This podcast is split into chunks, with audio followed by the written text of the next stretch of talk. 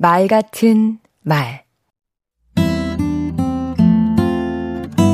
안녕하세요. 강원국입니다. 제 친구가 묻더군요. 사람들이 가장 싫어하는 말이 뭔지 아느냐고요. 욕설이나 상대를 무시하는 말? 아니면 잘난 체 하는 말? 아니랍니다. 옳은 말을 기분 나쁘게 하는 경우라네요. 아하. 말의 옳고 그름보다는 듣는 사람의 기분이 더 중요하다고 합니다. 곱씹어 볼 만한 얘기였습니다. 듣는 사람의 기분을 좌우하는 것은 말하는 사람의 태도입니다. 태도는 그 대상에 따라 세 종류가 있는데요. 첫 번째는 말하는 내용을 대하는 태도입니다.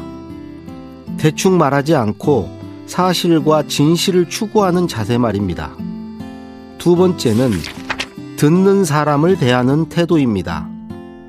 이건 존중하는 자세가 중요하겠지요. 상대를 존중하는 가장 쉬운 방법이요?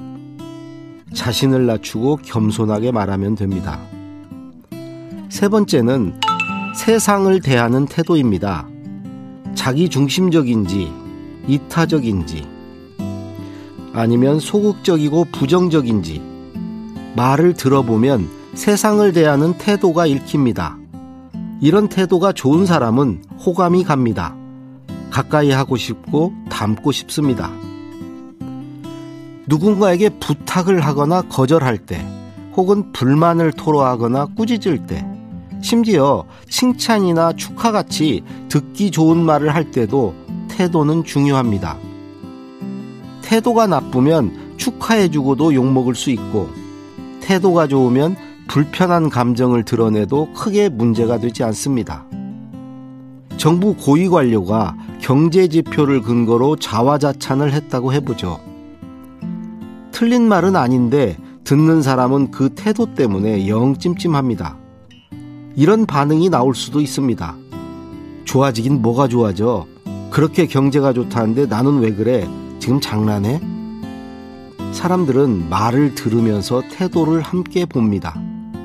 때론 그 태도에 더 큰 영향을 받습니다. 기껏 옳은 소리하고 손가락질 당하는 일은 없어야겠지요. 강원국의 말 같은 말이었습니다.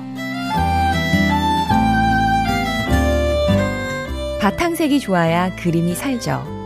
반주가 좋아야 노래가 살고요. 말의 바탕색, 말의 반주, 바로 태도입니다.